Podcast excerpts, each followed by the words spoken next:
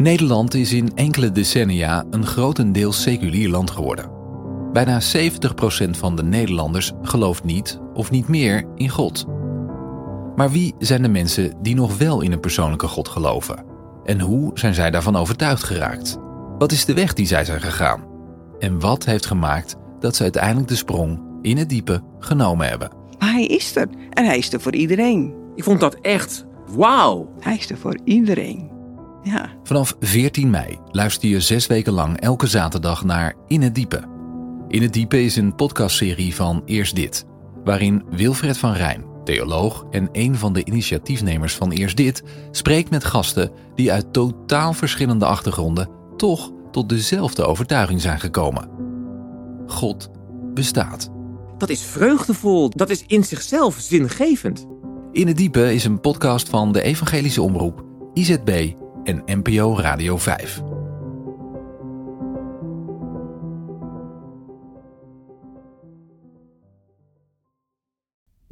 Eerst dit, de Bijbelpodcast van de Evangelische Omroep, IZB en NPO Radio 5, die je elke werkdag helpt ontdekken wat Jezus volgen voor jou betekent. Vandaag door Marjan Riedijk.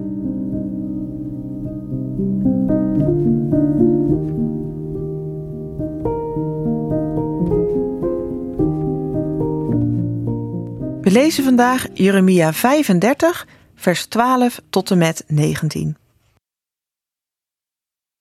De Heer richtte zich tot Jeremia. Dit zegt de Heer van de hemelse machten, de God van Israël. Zeg tegen de bevolking van Juda en Jeruzalem: Nu kunnen jullie leren wat het betekent om naar mijn woorden te luisteren, spreekt de Heer. Jonadab, de zoon van Regab, heeft zijn nakomelingen verboden wijn te drinken. Zij hebben het gebod van hun voorvader nageleefd en tot op de dag van vandaag geen wijn gedronken. Maar tot jullie heb ik telkens weer gesproken en jullie hebben niet naar mij geluisterd. Ik zond telkens weer mijn dienaren, de profeten, naar jullie met de oproep: breek met je kwalijke praktijken, beter je leven. Loop niet achter andere goden aan en dien ze niet. Dan zullen jullie blijven wonen in het land dat ik je voorouders en jullie gegeven heb. Maar jullie hebben mij niet gehoorzaamd. Jullie hebben niet naar mij geluisterd. De nakomelingen van Jonadab, de zoon van Regab, hebben het gebod van hun voorvader nageleefd. Maar dit volk heeft niet naar mij geluisterd. Daarom, dit zegt de Heer, de God van de hemelse machten, de God van Israël. Ik zal over Juda en de bevolking van Jeruzalem al het onheil brengen dat ik hun heb aangekondigd. Want ik heb tot hen gesproken, maar ze hebben niet geluisterd. Ik heb hen geroepen, maar ze hebben niet geantwoord. Hierna zei Jeremia tegen de Regabieten: Dit zegt de Heer van de hemelse machten, de God van Israël. Jullie hebben alle geboden van je voorvader Jonadab nageleefd. Jullie zijn hem in alles gehoorzaam geweest.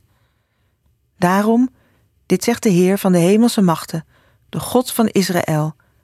Er zullen altijd nakomelingen van Jonadab, de zoon van Regab, zijn die mij dienen.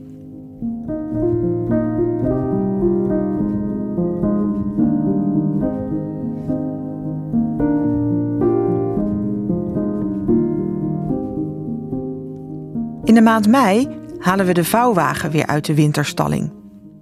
In de handleiding staat dat het gevaarte ontworpen is om ermee rond te trekken.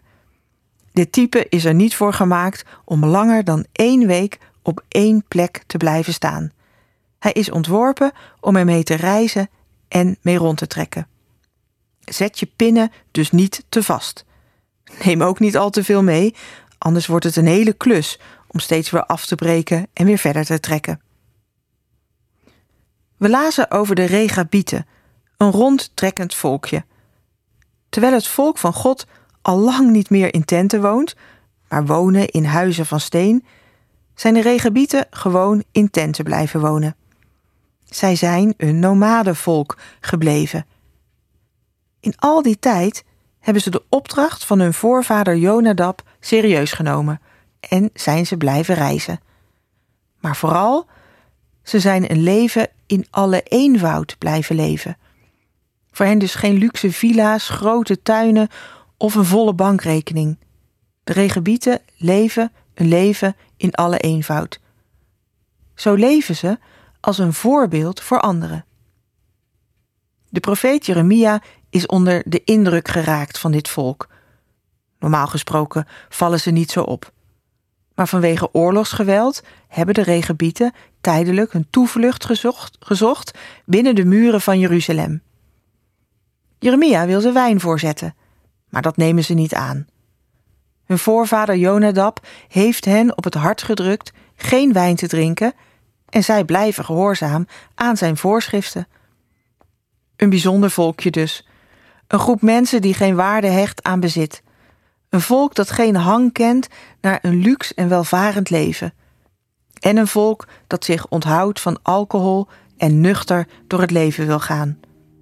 Bovenal een volk dat zich wil houden aan de leefregels van hun voorvader Jonadab.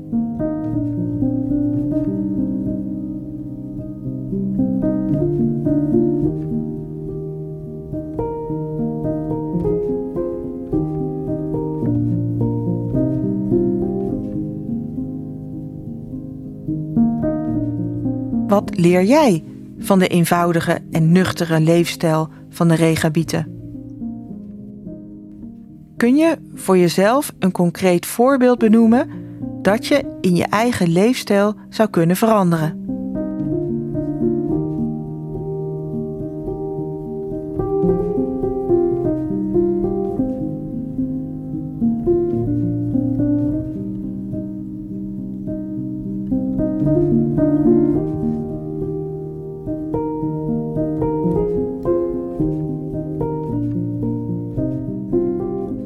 Heer, wij beleiden dat we vaak veel meer onze eigen wensen achterna lopen, in plaats dat we uw voorbeeld navolgen.